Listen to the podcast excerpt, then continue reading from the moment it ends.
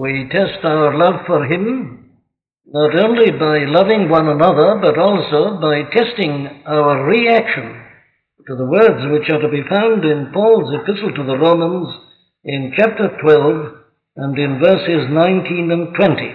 Verses 19 and 20 in the 12th chapter of Paul's epistle to the Romans. Dearly beloved, avenge not yourselves, but rather give place unto wrath. For it is written, Vengeance is mine, I will repay, saith the Lord. Therefore, if thine enemy hunger, feed him. If he thirst, give him drink. For in so doing, thou shalt heap coals of fire on his head. In other words, we are continuing our study of this last section of this most important, the 12th chapter of Paul's epistle to the Romans. We found throughout the chapter that the apostle's great emphasis is this that the whole purpose of doctrine is to lead to life, to practice, to conduct, and to behavior. And uh, especially at a time like this, is it important that we should bear that in mind. People are not ready to listen to what we've got to say, but they still are ready to listen to our lives. And we find this as a motive running right through this chapter. We are exalted to do these things not only for ourselves and our own peace of mind and of heart and our own enjoyment of this salvation, but we are called to do it still more in order that we may truly represent the Christian life to others and thereby attract people unto it. You remember how Peter makes exactly the same point in his first epistle, second chapter, verses 11 and 12. Dearly beloved, I beseech you, as strangers and pilgrims, abstain from fleshly lusts which war against the soul, having your conversation honest among the Gentiles, that whereas they speak against you as evil doers, they may behold your good works and so, you see, that is the argument that the apostle uses here, that they may praise God and rejoice in Him in the day of visitation. Now, it's exactly the same argument that we're dealing with here. Well, now then, all these injunctions, as we've been seeing, follow on uh, from one another. We've seen that the particular point in this last subsection, which begins at verse 14, is our reaction to other people and what they do to us. Having told us how we should behave in general, he now takes up this. You see, the gospel, the teaching is very practical. The apostle was a man like ourselves, and he had to suffer and endure a great deal. And it's a very bad representation of the Christian teaching to present it as some kind of idealistic view of life, as if to say to people, the moment you become Christians, you'll never have any more troubles and problems. The teaching is exactly the opposite that because we are Christians, we are likely to get more troubles than anybody else. In any case, we are called to a life which has a very high standard. And here all this is being put before us. So he has told us to bless them which persecute us, bless and curse not. We are to rejoice with them that rejoice and weep with them that weep. But this is the great appeal really in this section. Be of the same mind one toward another. This preservation of unity, this uh, oneness of God's people. This is the thing that really he is most concerned about. And to that end, of course, he goes on, as we saw last time, to uh, exhort us to be peacemakers. Recompense to no man evil for evil, but rather provide things honest in the sight of all men. And you remember how we worked that out. Let everything that you do let, it, let it give this impression of your essential goodness. Provide uh, things honest in the sight of all men. Then he ended off by saying, if it be possible, it isn't always, but if it be possible, as much as lieth in you, live peaceably with all men. Now, we ended off there last Friday night. Well, now, what we're dealing with now continues that. We are to live at peace with all men as far as we can. If there isn't peace, well, let it not be your fault. If it, it may be another man's, you can't help that, if it be possible. As far as lies in you, as far as you are concerned, don't you ever be the cause, he says, of trouble or of dispute or, a, or any kind of warfare. Do your utmost always to create an atmosphere of peace and to preserve it. Well, now then, the 19th verse follows on with it. Dearly beloved, avenge not yourselves. Here is one way in which you can help to preserve peace. If somebody does something to you, don't avenge yourselves. And by not avenging yourselves, you are helping to preserve this peace of which he has just been speaking. Now you notice that he introduces this in a very special way, with a very special appeal. Dearly beloved. Why do you think he does that? Well, I think the answer must be this. He's concerned about these people and their welfare. And he knows that if you indulge a spirit of revenge, whatever you may do to the other person, you'll make yourself very miserable. So he says, don't do that. He pleads with them, dearly beloved. He says he's anxious for them, and of course he's concerned about the whole good name of the church and the welfare of the church.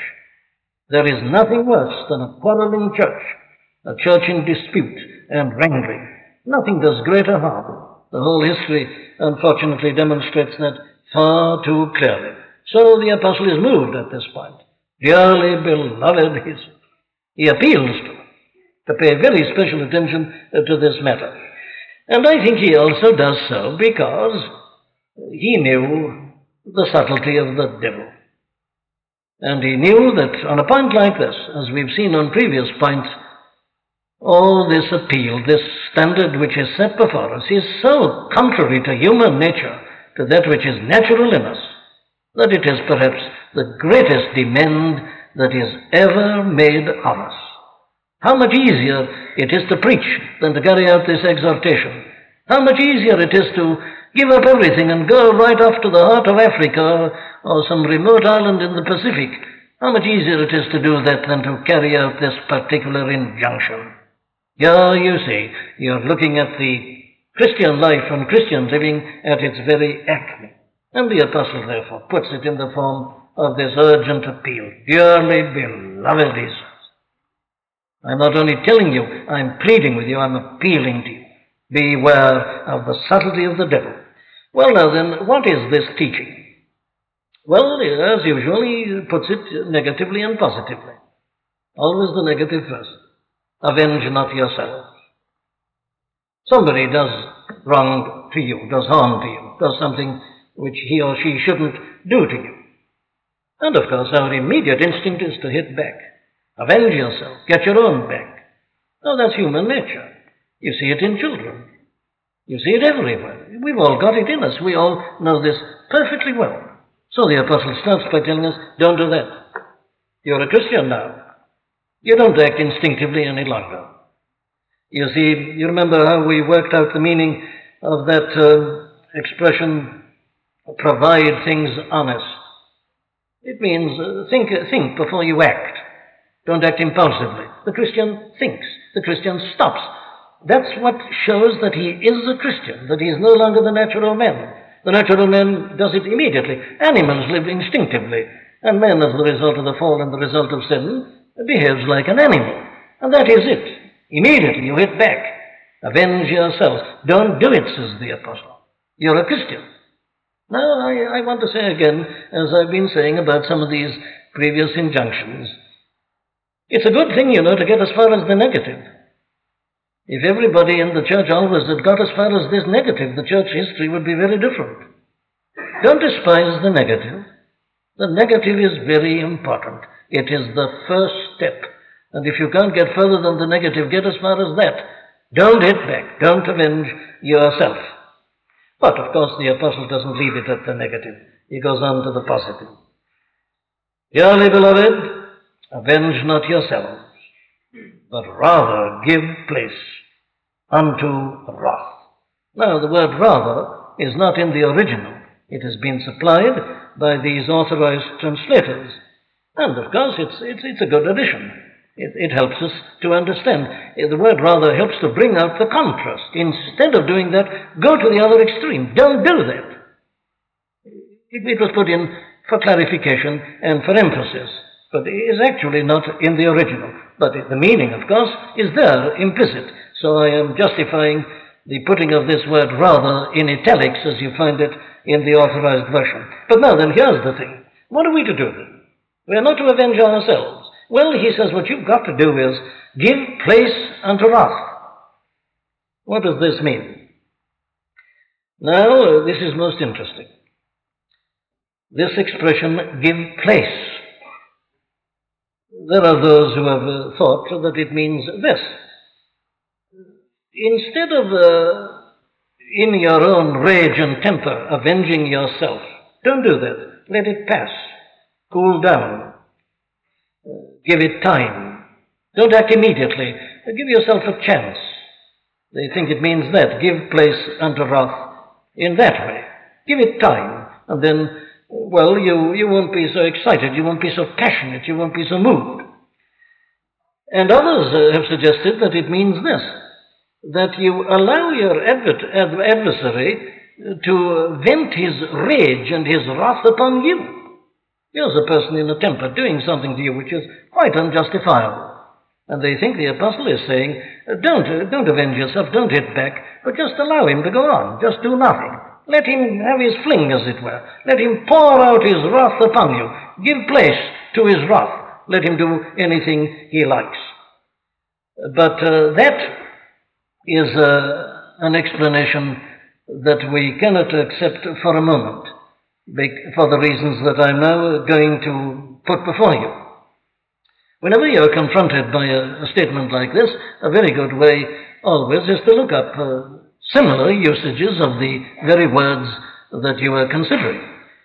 And uh, the moment you do that, you will find that there are several uh, interesting usages of this word, examples of its being used. Now, let me give you one of them. It's in the Gospel according to St. Luke, in chapter 14 and in the ninth verse. Our Lord is giving this instruction in verse 8 When thou art bidden of any man to a wedding, sit not down in the highest room, lest a more honourable man than thou be bidden of him. And he that bade thee and him come and say to thee, Give this man place and thou begin with shame to take the lowest room. Now that's it. Give this man place. You've got to get up out of the seat you've taken at the top of the table, and now you've got to get out of that and make room for this other man who is more honored than you are. Give place. Give this man place. And another example of the same thing is found in the Epistle to the Ephesians in chapter 4 and in verse 27 where it is in an injunction. Neither give place to the devil, which means don't give him room, don't give him an opportunity. Neither give place to the devil. Exactly the same word. So it means this. It makes it means make room for, give scope or free scope to, or if you like, it means leave it to. So that's the meaning of the expression give place. Then you come to the word wrath. Give place unto wrath. Now, here, unfortunately, the uh, authorized version has left out a word. And the word they've left out really is the key uh, to the understanding of this statement. It should have read like this um, Dearly beloved, avenge not yourselves, but rather make room for the wrath, the wrath, not just wrath, but the wrath. And the moment you get that, I think the explanation becomes perfectly plain and clear. It is the wrath of God. Don't you avenge yourselves, but make room for the wrath of God. Don't indulge your wrath, but like the man in the feast who has to get up and go somewhere else, you do this. Make room for give free scope, make allowance for, prepare the way for, leave it to the, the wrath of God. Now, I want to show you how this uh, must of necessity be the true explanation for what follows immediately establishes it as undoubtedly the only adequate meaning. It goes on to say, For it is written. It is written. don't, don't Uh, avenge yourselves, but make room for the wrath of God. Why? Well, because it is written, Vengeance is mine. I will repay, saith the Lord. And there you have a quotation from Deuteronomy chapter 32 and verse 35. And you see, what that means is this Vengeance is mine, says God, not yours. The emphasis is upon the mine. Mine is the vengeance, not yours. So you see, eh, the apostle brings in his quotation, as is his custom, to substantiate an argument. He says, Don't you do that, because vengeance really doesn't belong to you, it belongs to God. Vengeance is mine. I will repay, saith the Lord. Now, the word repay is simple, it's all right, it means requite, it means give back or pay back, if you like. And this is teaching which we find our Lord giving in the Sermon on the Mount. You remember how at the beginning of the seventh chapter you read this Judge not that ye be not judged. For with what judgment you judge, you shall be judged. And with what measure you meet, it shall be measured to you again. That's repaying. That's sort of paying you back in your own kind. Or another way of putting it is, of course, whatsoever a man soweth, that shall he also reap. Vengeance is mine, I will repay, saith the Lord. Well, now then, there we've taken the words and the phrases and expressions, and that puts us now into a position to consider the teaching. What is the apostle telling us? Well, let me put it like this to you. We must never seek personal vengeance. Never. Avenge not yourself. Never seek personal vengeance. Why not? Well, the reason is this that it is God's work to do that and not ours. That is God's prerogative. That is God's business, if you like. That is God's work. It isn't ours. Why isn't it ours? And here we come to a very important principle. You see, the apostle doesn't merely tell us these things, the explanation is implicit in his teaching. Why is this God's work and not ours? And the answer is because we are sinful. Because we are all sinners. Because we are unjust as the result of sin. Our judgment is inadequate. We are unfit uh, to do this. Now, when we come to the 13th chapter, we will find that God has delegated certain forms of judgment to people, to men. And we are to carry that out. But remember, we are never to go beyond that. And here he is dealing in particular with this question of personal vengeance. By nature, we are so constituted that we are unfit for such a task, and especially, of course, when it happens to be our own case. We all know this. We are very bad judges of ourselves and of our own position and our own conditions and what happens to us. As a result of sin, we're all self-centered. We're always on the defensive, always shielding self. We'll see a thing in another man and we'll denounce it, but the same thing in us, we'll always explain it away, accusing or excusing one another, as Paul has already put it to us in the second chapter. So we are not fit to exercise this kind of judgment. We don't see the whole position. We are biased judges. And as we are thus incapable of arriving at a true judgment, it is a very dangerous thing for us to take the punishment into our own hands. No, no. God alone is the judge. He is the judge of the whole earth, and He alone is the judge. God's judgment, God's wrath, is always holy. It is always just. It is always righteous. It is always controlled. Now, this word wrath, you see, is used here with respect uh, to God. Uh, neither, but he says, but rather give place to the wrath of God. Now, we've already had this uh, expression about the wrath of God way back in the 18th verse of the first chapter of this great epistle where he says, For the wrath of God is already revealed from heaven against all ungodliness and unrighteousness of men that hold down the truth in unrighteousness. And when we were dealing with that, we emphasized this point that we must never think of the wrath of God as we think of the wrath of a human being. Our wrath is passionate and is always lacking in an element of control. But the wrath of God must not be thought of like that. God's wrath is always judicial. It is never vindictive. It is never a passion that carries him away, as it were. Now, with men it is, but with God it is not.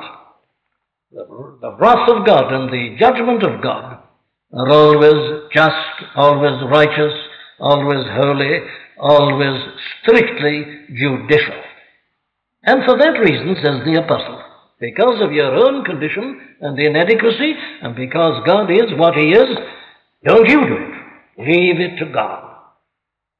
Don't avenge yourself, but make room for, stand aside, as it were, and allow God to do this thing instead of doing it yourself. Leave it entirely to God. But now it is very important that we should do this in the right spirit.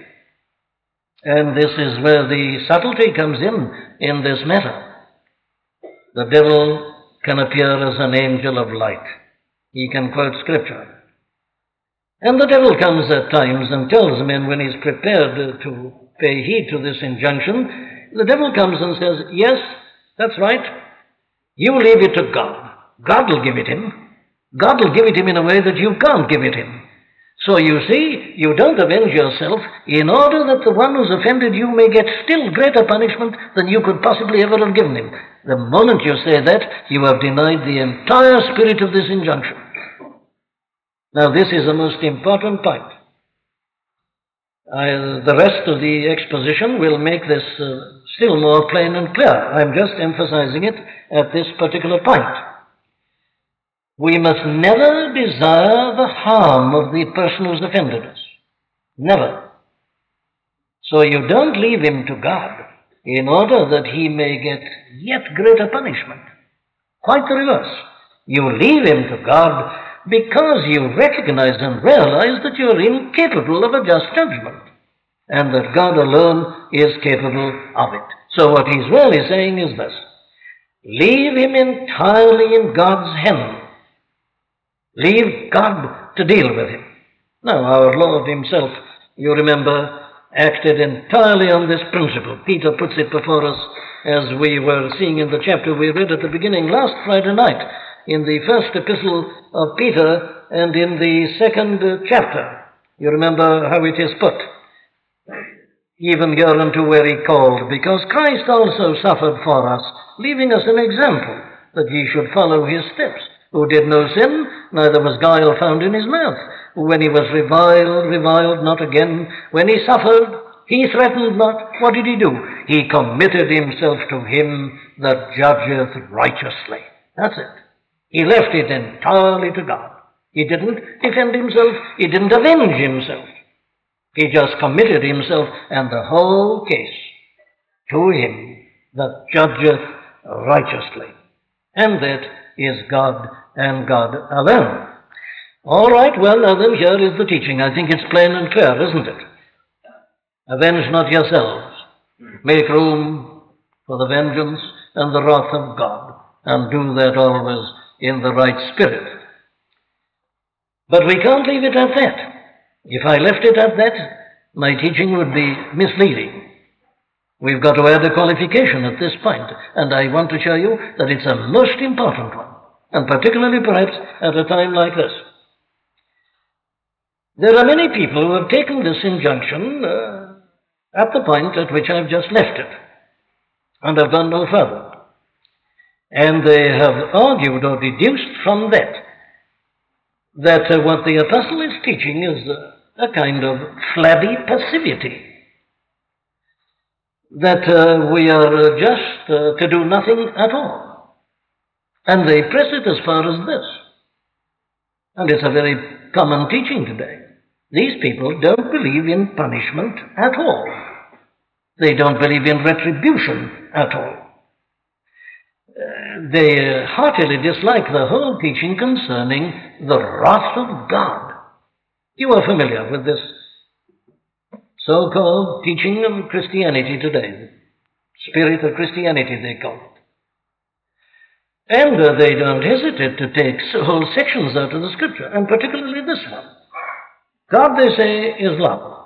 And that means that there is no punishment, no vengeance, no wrath. I've heard people say this, and I've read it many times in the writings of such people. They say that they don't believe in such a God. The idea that there can be wrath in God and any talk of vengeance in connection with God is to them a, a contradiction of the entire spirit of Christianity. And so you are familiar with this teaching. They would have us say, therefore, that uh, we just bear everything in all realms and in all respects, and that we should not be interested at all in the notion of punishment and in the notion of retribution. But it's very important that we should realize how wrong that teaching is. So let me put it to you like this. Let me put it as a number of propositions to you. We must never be concerned about personal wrongs or seek personal vengeance. That is an absolute. Never. Never seek personal vengeance.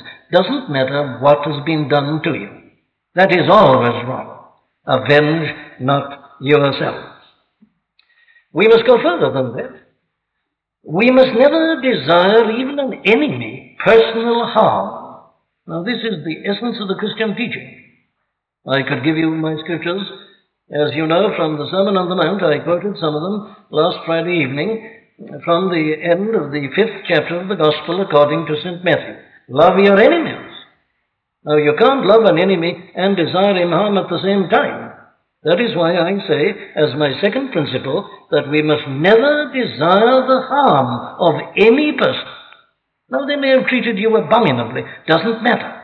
Avenge not yourself, not only in action, but not even in desire. Now, that's all right, that's perfectly clear. But, from here on, I've got to say this. Nevertheless, though I am never to avenge a personal wrong or desire my enemy any harm, I am at the same time to be concerned about truth, about righteousness, about justice, and about the glory of God.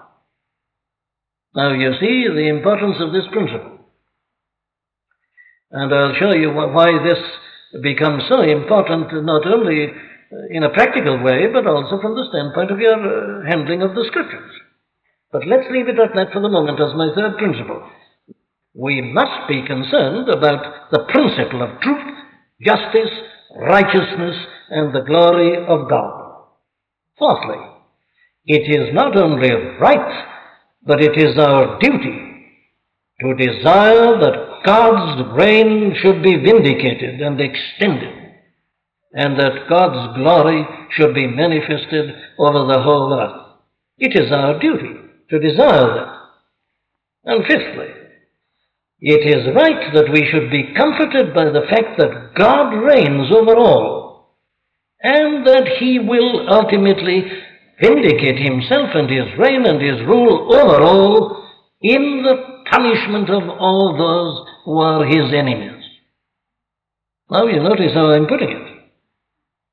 I am saying that it is right that we should be comforted by this thought that in an age, an evil age like this, when God's enemies are in the ascendant and rampant and seem to have everything under their control, it is right and good that we as God's people should be comforted in the knowledge that the Lord reigneth in spite of everything and will reign and will finally vindicate himself and his glory.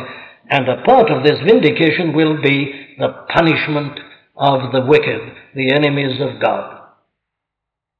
Now, I want to give you an illustration of this distinction which I'm drawing. The distinction is, you see, between personal wrongs and wrongs to the name and the glory of God. I am not to avenge personal wrongs, but if I have not got a zeal for the name and the glory of God, well, then I am not behaving in a truly Christian manner. Now, let me give you uh, some illustrations of what I mean. Where you see this distinction which I'm drawing actually in practice.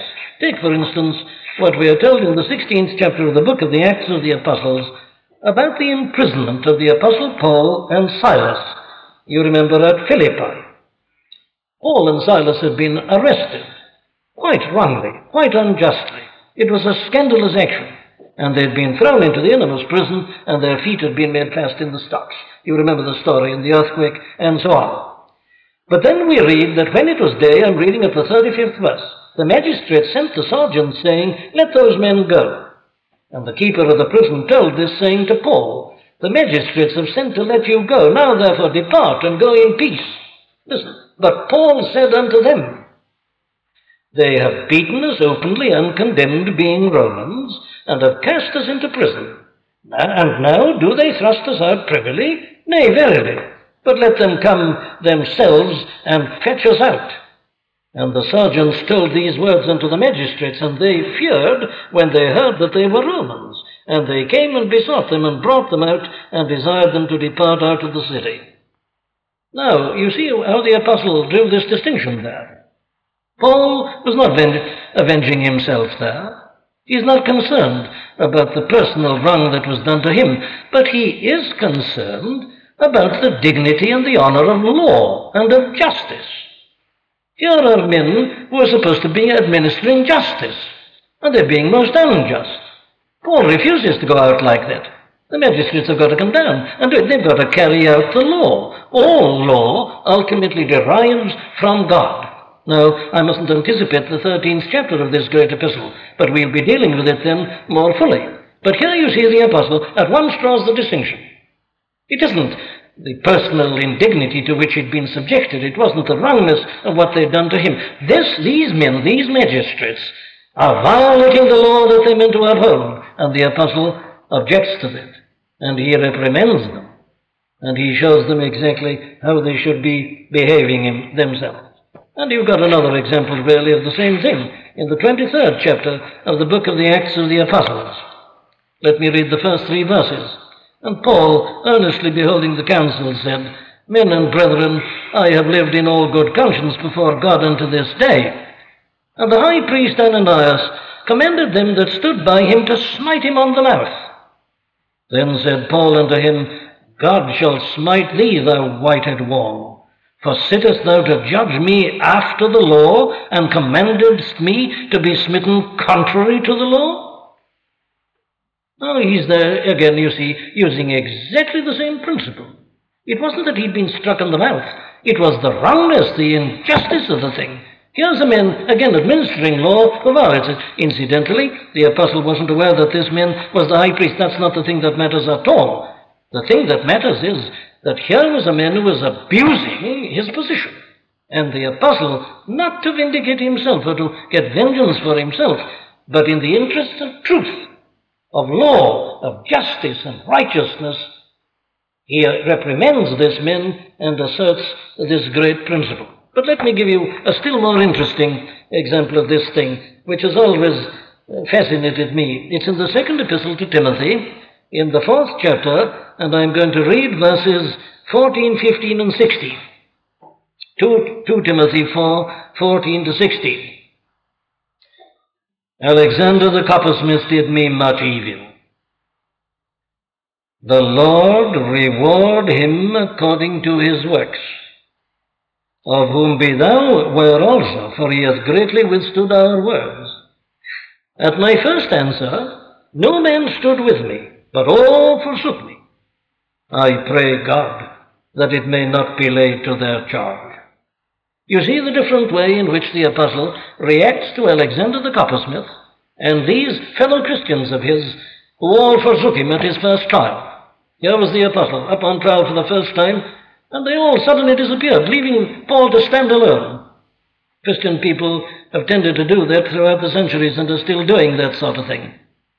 Farewell, friends who are not there when you need them perhaps most of all. But you notice the apostle doesn't react to that in the same way as he reacts to Alexander the coppersmith. When he's dealing with a man like Alexander the coppersmith, who was militantly opposing the truth and hindering it, the apostle says, The Lord reward him. He's not doing anything personal. This man had done Paul grievous harm. He did me much evil. And he knows he is ready to do it to Timothy and to others. But he doesn't get his own back on him. He doesn't uh, avenge himself. He does the very thing he's telling the Romans to do. He stands aside and he says, The Lord reward him according to his works. He's leaving it to God to judge the case and to decide what punishment to mete out to him. But you see, when he's dealing with these weak Christians, that was their trouble. There was no wrong in them. There was nothing really harmful in them. They were just weak. They were just feeble people. At my first answer, no man stood with me, but all men forsook me. Just cowards, weaklings. Now the apostle's attitude to them is a very different one.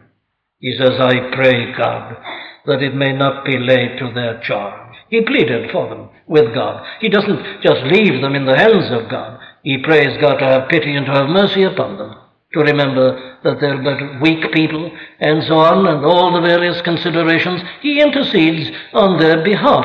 Now, you see, here is a most important point there. The standing for the principle of truth and of righteousness in general, and the way in which one deals with a personal wrong or a failure on the part of people with respect to ourselves. Very well. Why have I made all this point? Why have I felt it necessary in my exposition to show that the Apostle's injunction here in Romans 12:19 is not inculcating a flabby kind of passivity or some vague talk about the love of God which doesn't believe in truth and righteousness and justice and discipline and punishment and retribution, the wrath of God and the vengeance of God. Why am I making this point? Well, here is my first reason. All I've been trying to say is the real explanation of the so called imprecatory or vindictive Psalms. You know, you'll find many of the Psalms in the Old Testament, in the book of Psalms, where the psalmist prays terrible punishment to come upon the unbelievers, and so on. There are many examples of these imprecatory psalms. Take, for instance, in Psalm 69, you read this sort of thing Let their table become a snare before them and let and that which should have been for their welfare, let it become a trap. Let their eyes be darkened that they see not, and make their loins continually to shake. You remember the last statement in Psalm 104 Let the sinners be consumed out of the earth. And so on. Now, people have often stumbled at these imprecatory, or as they sometimes call them, vindictive psalms. Now, there is no difficulty about them if you approach them along the lines that I've just been putting before you. In all those Psalms, the psalmist is not writing from the personal standpoint. He's not writing at all from the sense of wanting to get vengeance for himself. No, no. He is writing entirely from the standpoint of the honor and the glory of God. He's grieved as he sees these people flouting God's laws, trampling upon the sanctities, speaking in their arrogance.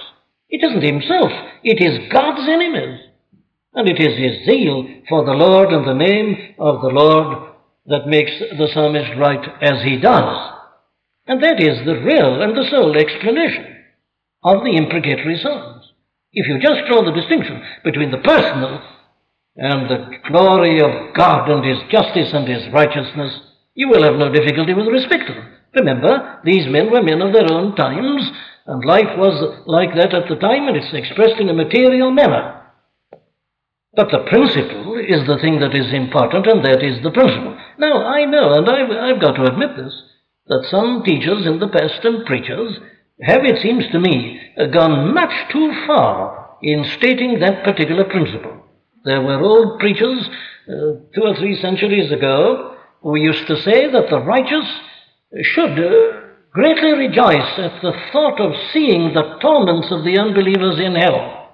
I think that's going too far, carrying the principle too far. The principle is that we should never be concerned about personal vengeance, but that we should be concerned about the glory of God and His holy name. And if we are not concerned about that, there is something wrong with us. Very well. There then is the first uh, application, if you like, of the principle that is taught here. So you see that if you don't grasp this principle, you can't really understand your Old Testament. And if you don't understand your Old Testament, you will soon not be understanding your New Testament, because they go together. Well, now here's the second point which I would make. This teaching is also the real answer to what is known as pacifism. You're familiar with the teaching of the pacifists. Here are people who say that it is wrong to kill at all times under all conditions. These are people who say that men who fought in the last war or the previous one or in any other war were sinning grievously. That a Christian under no circumstances should kill.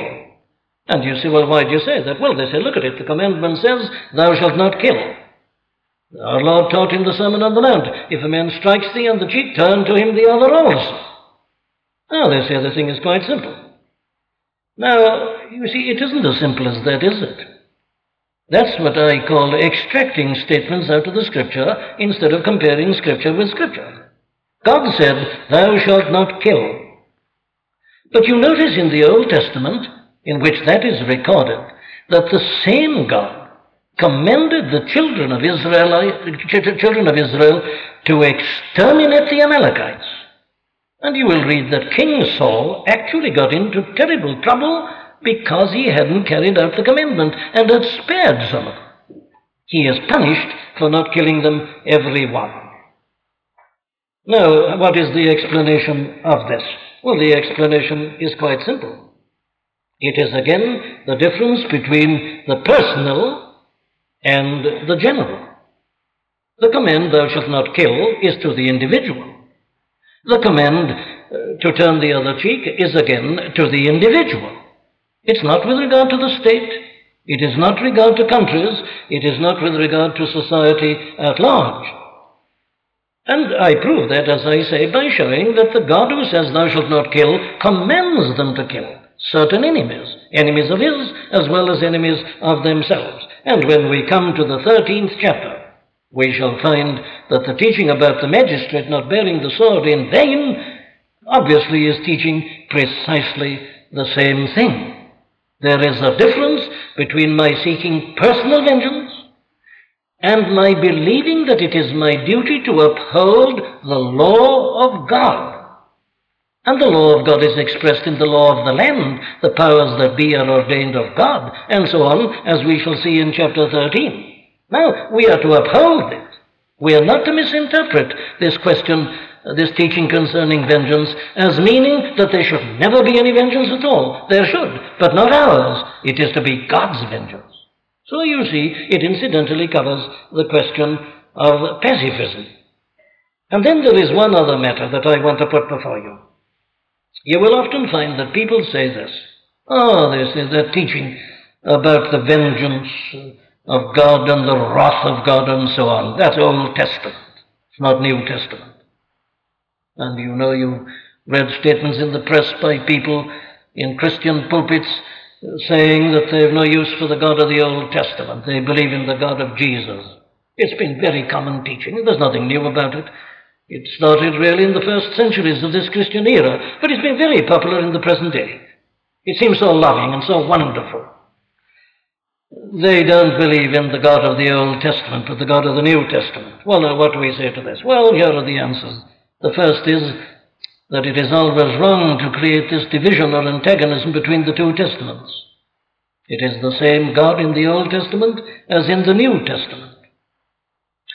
If you wanted uh, the best argument of all, it is this Our Lord accepted the teaching of the Old Testament in its entirety. So you're not putting yourself against the Old Testament, you're putting yourself against the Son of God. But wait a minute, I can tell you more. If you if these people took the trouble to read the Old Testament, they would find that these Old Testament characters whom they despise so much were able to rise to very great heights indeed. Look at a man like Job and what he suffered from his false friends. Look at his magnanimity. Look at his readiness to forgive everything. But take it in the case of David. David perhaps was a a man we understand still better, a man of strong feelings and passions and emotions. But you read the story of David. It's one of the most amazing things. Look at the way he was maltreated by Saul, the first king of Israel, who hounded him, as he points out, as if he were a flea being chased, and the indignities which he heaped upon David.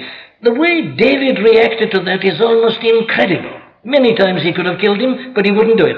Let me read to you 1 Samuel 24 12 and 13. David says, The Lord judge between me and thee. That's what he says to Saul. And the Lord avenge me of thee, but mine hand shall not be upon thee. And you remember when David was told about the death of Saul and his son Jonathan, David's heart was broken. Now, you would have thought that David would have rejoiced in, the, in view of the way in which Saul had treated him and had insulted him in every conceivable manner. But when David hears of the death of Saul, he is overwhelmed with grief. Read the first chapter of the second book of Samuel and his lament over the death of Saul. Then take the case of his handling of that terrible man Nabal, who deserved vengeance if ever a man deserved it. David listens to the pleadings of Abigail, and he leaves it to God, and God dealt with Nabal and brought about his death in his own way. Now, David I say instinctively, was a man like ourselves who was ready to avenge himself. But he doesn't do so.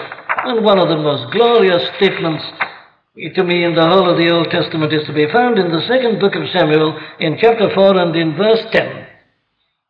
David, you see, when some of these foolish men of his had killed a good man because of their jealousy of him, and they came and reported it to David and thought that he'd rejoice. This is what David said when one told me, saying, Behold, Saul is dead, thinking to have brought good tidings, I took hold of him and slew him in Ziklag, who thought that I would have given him a reward for his tidings.